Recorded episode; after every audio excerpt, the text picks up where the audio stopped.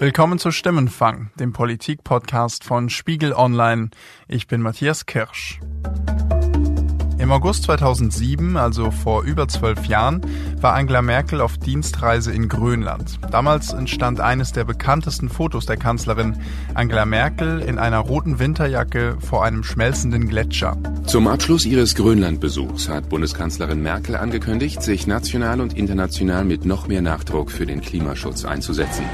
Auf einem Hubschrauberrundflug über die Gletscher habe sie selbst gesehen, wie schnell sich die Eislandschaft verändere. Das Damals wird auf einmal von der sogenannten Klimakanzlerin gesprochen. Die Zeitungen zitieren Merkel mit dem Satz, hier wird der Klimawandel sichtbar. Wir müssen vorangehen, um aufzuhalten, was die Menschheit zur Erderwärmung beiträgt. Aber was ist eigentlich heute, zwölf Jahre später? Ist Angela Merkel immer noch die Klimakanzlerin? Wird sie diesem Ruf immer noch gerecht? Bevor wir diese Fragen beantworten, will ich Ihnen noch kurz unsere neuen Newscast vorstellen, Spiegel Update. Jeden Tag hören Sie die wichtigsten Nachrichten aus der Spiegel-Redaktion. Das Spiegel Update können Sie bei uns auf der Seite und in den Podcast-Apps wie Apple Podcast oder Spotify hören. Wenn Sie einen Smart Speaker mit Alexa oder Google Assistant haben, fragen Sie einfach nach den Nachrichten vom Spiegel. Um die Zeit dieses Besuchs in Grönland, also vor mehr als zwölf Jahren, hat Angela Merkel, die sogenannte Klimakanzlerin, im Bundestag diese Rede gehalten. Die führenden Industrieländer müssen in dieser Frage voranschreiten, ansonsten werden wir den Klimawandel nicht bekämpfen können. Die Dinge, von denen die Kanzlerin hier redet, hört man heute fast wortgleich immer noch von ihr. Hier hören wir zum Beispiel Angela Merkel vergangene Woche im Bundestag. Ich ordne sie so ein, dass ich es als eine Menschheitsherausforderung begreife. Eine Frage, ob wir bereit sind, als Industriestaaten etwas dafür zu tun, dass den Abdruck an Ressourcenverbrauch, den wir hinterlassen haben, dass diese Industrieländer auch an der vorderen Front dabei sind. Natürlich ist der Klimaschutz nicht das einzige Thema, mit dem sich Angela Merkel beschäftigt hat. Und trotzdem stellt man sich doch die Frage, was sie in ihrer Zeit als Bundeskanzlerin überhaupt für den Klimaschutz getan hat.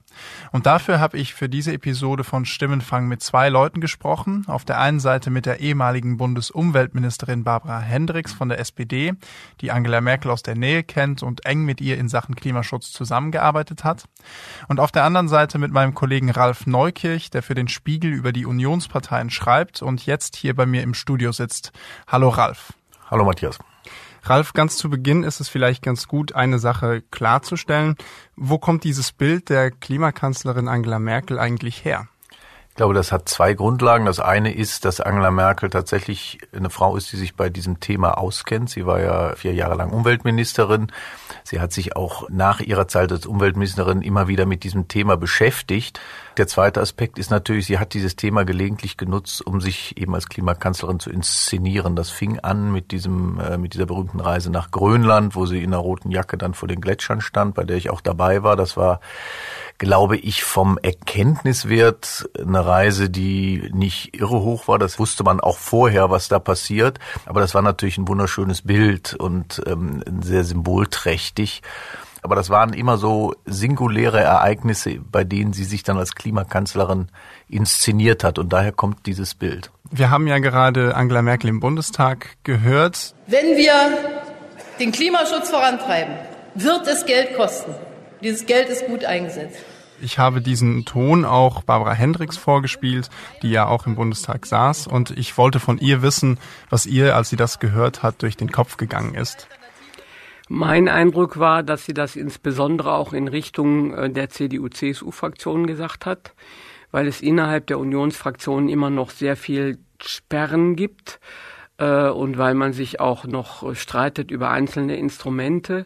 Das muss jetzt ausgefüllt werden im Klimaschutzgesetz. Das wird Zeit und es ist in der Tat eine Menschheitsaufgabe. Und ja, mein Eindruck ist, dass äh, Angela Merkel auch noch sehr in Richtung ihrer eigenen Fraktion gesprochen hat. Ralf Barbara Hendricks, die ja von 2013 bis 2018 Umweltministerin unter Angela Merkel war, hat hier eine klare Meinung. Die Kanzlerin hätte diese Worte an die eigene Fraktion gerichtet. Wen genau könnte sie denn damit meinen? Es ist völlig klar, dass die Fraktion ja in den letzten Jahren, was Umweltschutz anging, nichts gemacht hat. Es gibt ja noch nicht mal einen Umweltexperten der Fraktion, den man überhaupt benennen könnte. Also das Thema hat in der Fraktion gar keine Rolle gespielt. Das ist natürlich nicht nur Schuld der Fraktion, das ist auch die Schuld von Angela Merkel, weil das Thema bei ihr ja auch keine Rolle gespielt hat. Ich glaube im Übrigen nicht, dass diese dieser Appell äh, vor allem an die eigene Fraktion gerichtet war. Die hat, glaube ich, mittlerweile begriffen, wie politisch brisant dieses Thema ist. Ich glaube, es war auch ein Appell nach draußen an die Bevölkerung, an die Wähler, um einfach nochmal klar zu machen, hier bin ich, Angela Merkel, ich bin für Klimaschutz, vielleicht auch nochmal im Hinterkopf dieses Bild der Klimakanzlerin wachzurufen. Also einfach nochmal so zu tun, als sei das ein Thema, mit dem sich die Kanzlerin die ganze Zeit beschäftigt hat, was natürlich nicht stimmt. Trotzdem, wenn Barbara Hendricks davon redet, dass sie an die Fraktion appelliert und auch davon redet, dass es Bremser gab und gibt in der Fraktion, wer sind denn für die Kanzlerin die Bremser in Sachen Klimaschutz? Das ist in der CDU traditionell natürlich der Wirtschaftsflügel. Es ist tatsächlich so, dass es Branchen gibt wie die Automobilindustrie, die sich lange mit Händen und Füßen dagegen gewehrt haben und die der Union immer willige Verbündete gefunden haben. Und es gibt natürlich in der Fraktion auch Leute, die sich nicht ganz so unrecht Sorgen machen, dass es hier in Deutschland ähnlich werden könnte wie in Frankreich, dass es zum Beispiel eine CO2-Steuer gibt und massive Proteste dagegen. Also nicht alle Befürchtungen sind jetzt aus der Luft gegriffen, aber es ist eben vor allen Dingen dieser Wirtschaftsflügel der Union, der bisher immer gebremst hat, wenn es darum ging, beim Klimaschutz weiter voranzuschreiten. Du hast die Automobilindustrie angesprochen, darauf werden wir ein bisschen später noch konkreter eingehen. Bei der Rede von Angela Merkel vergangene Woche im Bundestag gab es einen Zwischenruf. Dieser Zwischenruf kam von Jürgen Trittin, auch ehemaliger Umweltminister.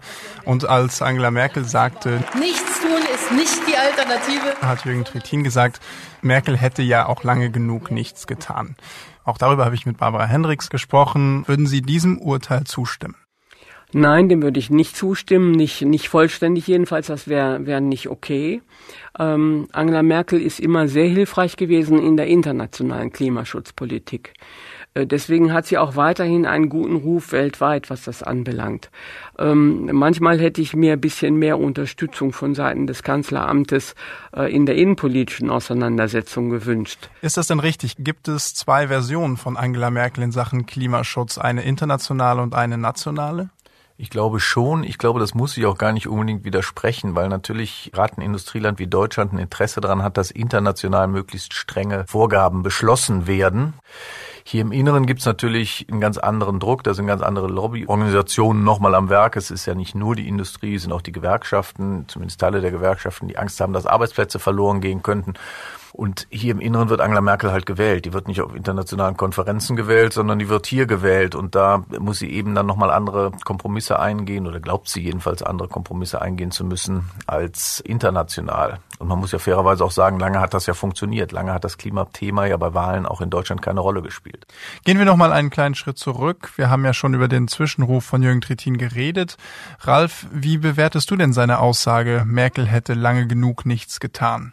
Ich finde, der beschreibt die Lage ganz gut. Ich fand die, die absurdeste Situation in letzter Zeit, es war, als Angela Merkel vor ein paar Wochen in der Unionsfraktion gesagt hat, also jetzt müsse Schluss sein mit Pille-Palle im Klimaschutz. Jetzt müsste es wirklich mal vorangehen und sich auch in der Fraktion, wie ich aus Gesprächen weiß, viele gefragt haben, an wen richtet sich denn das jetzt eigentlich? Denn regiert hat ja nun mal in den letzten zwölf Jahren Angela Merkel. Und wenn sie jetzt beklagt, da gäbe es Versäumnisse, man muss entschiedener vorangehen, dann beurteilt sie damit natürlich ihre eigene Regierungszeit. Und von daher, glaube ich, hat Jürgen Trittin mit seinem Zwischenruf schon genau den Punkt getroffen. Ist denn Angela Merkel eine Person, die sich das selber auch eingesteht? Ich glaube, man begreift Angela Merkels Art, Politik zu machen, nur wenn man guckt, wie sie in verschiedenen Etappen ihrer Laufbahn immer gehandelt hat und dann sieht man, sie reagiert immer. Also es ist eigentlich selten so gewesen, dass sie bei irgendeinem Thema mal vorangegangen ist, sondern es gab ein Ereignis, meistens eine Krise, manchmal aber auch einfach nur politischen Druck, wie zum Beispiel 2007 beim Klimathema. Und dann hat sie daraus ihre Schlüsse gezogen. Das beweist ja aber auch, dass Angela Merkel, wenn sie will, dann kann sie auch etwas ganz schnell durchsetzen. Warum hat das denn beim Klimaschutz so nie funktioniert? Na, ich glaube, man muss so ein bisschen gucken, wie die zeitliche Abfolge war. Also erst gab es diesen Auftritt als Klimakanzlerin. Dann brach die Finanzkrise über Deutschland herein und auf einmal war natürlich das wichtigste Thema nicht mehr Klima, sondern Wirtschaft, Arbeitsplätze, wie kommen wir da wieder raus? Und das war auch das Thema, dem sich Merkel dann im Grunde ausschließlich gewidmet hat. Eines dieser Ereignisse, auf die Angela Merkel reagiert hat, war der Atomunfall in Fukushima im Jahr 2011. Wir haben nach der für mich jedenfalls unvorstellbaren Havarie in Fukushima noch einmal die Rolle der Kernenergie überdenken müssen. Danach hat die Kanzlerin innerhalb weniger Tage den Atomausstieg auf den Weg gebracht und sie hat das hier gesagt. Und wir glauben, dass wir als Land Vorreiter auf dem Weg zur Schaffung eines Zeitalters der erneuerbaren Energien werden können. Und wir können als erste Industrienation, große Industrienation, eine solche Wende zu hocheffizienten und erneuerbaren Energien schaffen, mit all den Chancen, die für Exporte, für Entwicklungen, für Technologie, für Arbeitsplätze darin liegen. Nur zwei Jahre später im Koalitionsvertrag 2013 dann stand aber zum Beispiel der Satz, äh, die konventionellen Kraftwerke Braunkohle, Steinkohle, Gas als Teil des nationalen Energiemixes sind auf absehbare Zeit unverzichtbar. Ich habe darüber auch mit Barbara Hendricks gesprochen. Hätte man denn damals nicht schon sagen müssen, Kohleausstieg, das müssen wir jetzt ganz konkret angehen? Im Nachhinein betrachtet, ja, ist das richtig. Ähm, aber ähm, es, es hat natürlich bei der Koalitionsvereinbarung 2013 auch noch nicht die klare Vorgabe gegeben, die es dann tatsächlich Ende des Jahres 2015 in Paris gegeben hat. Äh, und möglicherweise hat man sich eben zwei Jahre vorher auch noch nicht so recht vorstellen können, wie das denn vorangeht mit erneuerbaren Energien, mit, mit Speichertechnik und anderem, wo wir ja auch noch nicht überall da sind, wo wir hinkommen müssen. Insofern ist allerdings die Koalitionsvereinbarung 2013 äh, noch ziemlich vom alten Denken geprägt gewesen, ja. Ralf, warum hat Angela Merkel denn damals nicht so gehandelt, wie sie davor gesprochen, ja vielleicht sogar versprochen hat? Es gibt natürlich in der Politik immer Interessengruppen, die äh, sind manchmal in der Industrie, die sind aber auch in der eigenen Partei. Also natürlich hat ein Land wie Nordrhein-Westfalen oder Länder im Osten, wo es immer noch Bergbau gibt, die haben natürlich ein Interesse daran, dass es äh, weitergeht mit der Kohleverfeuerung. Einer der Gründe lag allerdings auch in der Energiewende selbst. Die war ja so gestaltet, dass zwar die erneuerbaren Energien ausgebaut worden sind, aber trotzdem die Grundlast kann nicht von erneuerbaren Energien getragen werden. Die muss nach wie vor von anderen Kraftwerken getragen werden. Und wenn man Atomkraftwerke abschaltet, kommt man automatisch dazu, dass dann eben nur noch Kohle- oder Gaskraftwerke dafür zur Verfügung stehen. Also das war alles nicht so bis ins Ende durchdacht. Und ich glaube, das ist einer der Gründe, warum es dann eben auch im Koalitionsvertrag so aufgetaucht ist. Eine Folge dieser impulsiven Reaktion von Angela Merkel, wie du sagst? Absolut. Und das Erstaunliche finde ich ja, dass man Impulsivität ist ja eigentlich das Letzte, was man Angela Merkel normalerweise zuschreibt. Aber ich finde, wenn man sich ihre Klimapolitik anguckt, die ist wirklich rein reaktiv und manchmal eben wie im Fall von Fukushima auch impulsiv und damit aber eben oft nicht besonders gut durchdacht. Wir haben schon ein bisschen von Bremsern und Gruppen geredet, die äh, Einfluss nehmen können. Die Automobilindustrie ist eine davon. Barbara Hendricks hat mir da eine Anekdote aus dem Jahr 2013 erzählt. Ende 2013, als sich die damalige Regierung gerade neu formierte, hat die Kanzlerin nochmal in Brüssel interveniert, um den Vorschlag der EU-Kommission was also den CO2-Ausstoß von, von Automobilen anbelangt, etwas abzuschwächen. Welche Rolle hat denn die deutsche Wirtschaft allgemein in der Klimapolitik von Angela Merkel über die Jahre gespielt? Die spielt natürlich eine große Rolle. Das wäre wahrscheinlich auch bei jedem Kanzler so gewesen. Ich glaube, es wäre sehr schwierig, die Energiewende politisch durchzusetzen, wenn die Kosten für die deutsche Wirtschaft dadurch so hoch würden, dass Arbeitsplätze verloren gingen. Das ist ja mal das große Problem oder die große Sorge, die man hat. Klimawende kostet viel, wer trägt die Kosten? Die Industrie sagt dann immer, wenn wir sie tragen, dann kostet es eben Arbeitsplätze. Da war ja jedes Gramm CO2 mehr, wurde ja dann in verlorenen Arbeitsplätzen umgerechnet. Ich glaube, dass das gerade bei der Automobilindustrie nicht stimmt. Ich glaube, dass der Klimaschutz da auch ein wichtiger Innovationsmotor hätte sein können. Aber das ist natürlich so ein, so ein Argument, dem man sich als Politiker schwer verschließen kann und dem sich auch Politiker anderer Parteien nicht verschlossen haben. Man sieht das ja jetzt auch bei, bei Kretschmann in Baden-Württemberg. Also ich würde sagen, das ist schon der wichtigste Industriezweig, die wichtigste Branche, die bei der Klimapolitik eine eher unrühmliche Rolle gespielt hat. Es gab ja in Klimafragen einen großen Wendepunkt für viele, das war das Pariser Abkommen 2015. als sich diese große Staatengemeinschaft zusammen durchgerungen hat, ein Abkommen zu schließen und konkrete Ziele zu setzen. Äh, Barbara Hendricks war damals als Umweltministerin da mit eingebunden. Das war sicherlich ähm, politisch gesehen der wichtigste Moment in meinem Leben. Sie hat dann noch erzählt, dass nach Paris, also bei der Umsetzung des Klimaabkommens auf deutscher Ebene, ihr Leute aus der eigenen Regierung auf den Füßen standen. Das war hart genug. Das hat mich fast das ganze Jahr gekostet. Also von, ich sag mal, von Februar 2016, als wir in Umsetzung des Pariser Klimaschutzabkommens unsere Maßnahmen vorgeschlagen haben, bis zur Beschlussfassung gegen Ende November desselben Jahres, war das ein hartes Stück Arbeit ähm, ins, insbesondere auch im Verhältnis zur CDU-CSU-Fraktion. Aber ich hatte es auch nicht so leicht mit meinem damaligen Parteivorsitzenden und Wirtschaftsminister Sigmar Gabriel. Das will ich auch freimütig einräumen. Es ist zwar, die Bremser waren nicht nur in der Unionsfraktion. Aber Barbara Hendricks sagt auch, dass Angela Merkel am Ende ganz oft den Knoten durchgehauen hätte, Sie konnte es also, das Durchgreifen. Heißt das, dass Angela Merkel das in ihrer Kanzlerschaft zumindest in Sachen Klimaschutz einfach nicht wollte? Mit Sicherheit hätte Angela Merkel gerade auch in den eigenen Reihen da viel mehr durchsetzen können. Ich meine, was man durchsetzen kann als Kanzlerin, hat man in der Flüchtlingskrise gesehen.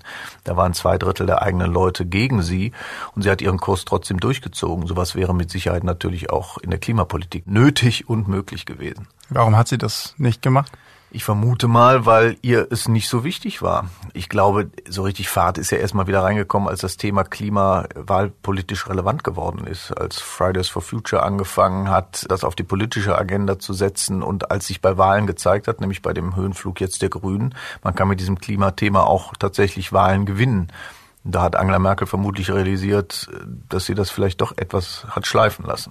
Jetzt, wo du das ansprichst, Fridays for Future, die Grünen, die gerade sehr gute Wahlergebnisse einfahren. Was ist denn von Angela Merkels aktueller Position in Sachen Klimaschutz, wie wir sie letzte Woche im Bundestag gehört haben, zu halten? Naja, wie gesagt, Angela Merkel ist eine Politikerin, die, wenn sie will, schon Dinge durchsetzen kann. Es ist jetzt schwierig zu sagen, was sie durchsetzen wird, weil das erst am kommenden Freitag dann richtig klar sein wird. Es ist aus meiner Sicht gar nicht ausgeschlossen, dass da was ziemlich Positives rauskommt, weil ich schon das Gefühl habe, dass jetzt eine Mehrzahl in der CDU und in der SPD erkannt hat, das ist ein Thema, das können wir jetzt nicht mehr einfach ignorieren. Und einen Vorteil hat Angela Merkel jetzt natürlich, sie muss nicht nochmal gewählt werden. Sie kann jetzt eigentlich frei agieren. Ob sie sich selber jetzt so frei fühlt, weiß ich nicht. Aber im Grunde könnte sie es jedenfalls. Sie ist die beliebteste Politikerin, die dieses Land hat. Und sie hat jetzt ähm, mehr Macht als jeder andere Politiker. Also wenn sie wollte, könnte sie sehr viel durchsetzen. Ob das dann am Ende geschieht, kann ich jetzt noch nicht vorhersagen. Mhm. Zu Beginn dieser Folge stand ja die Frage, ob Angela Merkel noch immer die Klimakanzlerin ist. Barbara Hendricks hat dazu Folgendes gesagt. Ich glaube, dass Angela Merkel jetzt äh, zu Ende ihrer, äh, ihrer Amtszeit, die sie ja selber für sich festgelegt hat, ähm, genau dahin wieder zurückfinden will. Äh, aus der Verantwortung heraus, die sie auch sieht. Äh, dass das zwischendurch ähm, besser hätte sein können, ist keine Frage, aber der andere in dem roten Anorak war ja Sigmar Gabriel. Also äh, die haben dann beide in den Folgejahren sich nicht mit demselben Engagement eingesetzt, muss man ehrlicherweise sagen. Äh, aber mein Eindruck ist, äh, dass die Kanzlerin ähm, jetzt tatsächlich den, den, die notwendigen Schritte gehen wird. Wie siehst du das, Ralf? Wird Angela Merkel als die Klimakanzlerin in Erinnerung bleiben? Also ich glaube, die Chancen dafür sind da, wenn sich Angela Merkel jetzt durchringen würde, das wirklich zum Thema der letzten zwei Jahre ihrer Amtszeit zu machen, dann hat sie eine Chance, trotz aller Versäumnisse, die bisher stattgefunden haben. Aber ich glaube, in einem Punkt wird sich Angela Merkel treu bleiben. Wenn jetzt zum Beispiel die Wirtschaft einbricht, die Konjunktur runtergeht, die Arbeitslosigkeit steigt, dann bin ich mir sicher, dann wird das wieder Angela Merkels Thema werden und dann wird das Klimathema in den Hintergrund treten. Also die Umstände sind für die Frage, ob äh, Angela Merkel Klimakanzlerin bleiben wird, wichtiger als das, was Angela Merkel dann am Ende selber will. Und was in Sachen Klimaschutz passiert, das erfahren wir dann, wenn die aktuelle Regierung ihr Klimapaket vorlegt. Vielen Dank, Ralf. Gerne. Das war Stimmenfang, der Politik-Podcast von Spiegel Online. An dieser Stelle wollen wir Ihnen noch einmal unseren neuen Newscast vorstellen, Spiegel Update. Ab sofort können Sie dreimal täglich hören, was wichtig ist. Morgens um 6, mittags um 12 und abends um 18 Uhr. Am Wochenende gibt es samstags einen Rückblick auf die vergangene Woche, sonntags dann eine Vorschau auf die kommende Woche. Sie können Spiegel Update ab sofort in Ihrer Podcast-App abonnieren oder direkt auf spiegel.de hören. Außerdem können Sie unsere Nachrichten auf Smart Speakern wie Amazon Alexa oder Google Assistant hören. Sagen Sie einfach Alexa, spiele die Nachrichten vom Spiegel oder Okay Google, spiele die Nachrichten vom Spiegel. Die nächste Episode von diesem Podcast, dem Stimmenfang, gibt es wie gewohnt ab nächstem Donnerstag auf Spiegel Online, bei Spotify und in allen anderen Podcast-Apps. Wenn Sie uns Feedback schicken möchten, schreiben Sie uns einfach eine Mail an stimmenfang.spiegel.de oder nutzen Sie unsere Stimmenfang-Mailbox unter 040 380 80 400. An die gleiche Nummer können Sie auch eine WhatsApp-Nachricht schicken, nochmal 040 380 80 400. Diese Folge wurde produziert von Rachel Pouplier, Yasemin Yüksel und mir, Matthias Kirsch. Danke für die Unterstützung an Sebastian Fischer, Johannes Kückens, Wiebke Rasmussen, Thorsten Reitzek und Matthias Streitz. Die Stimmenfangmusik kommt von Davide Russo.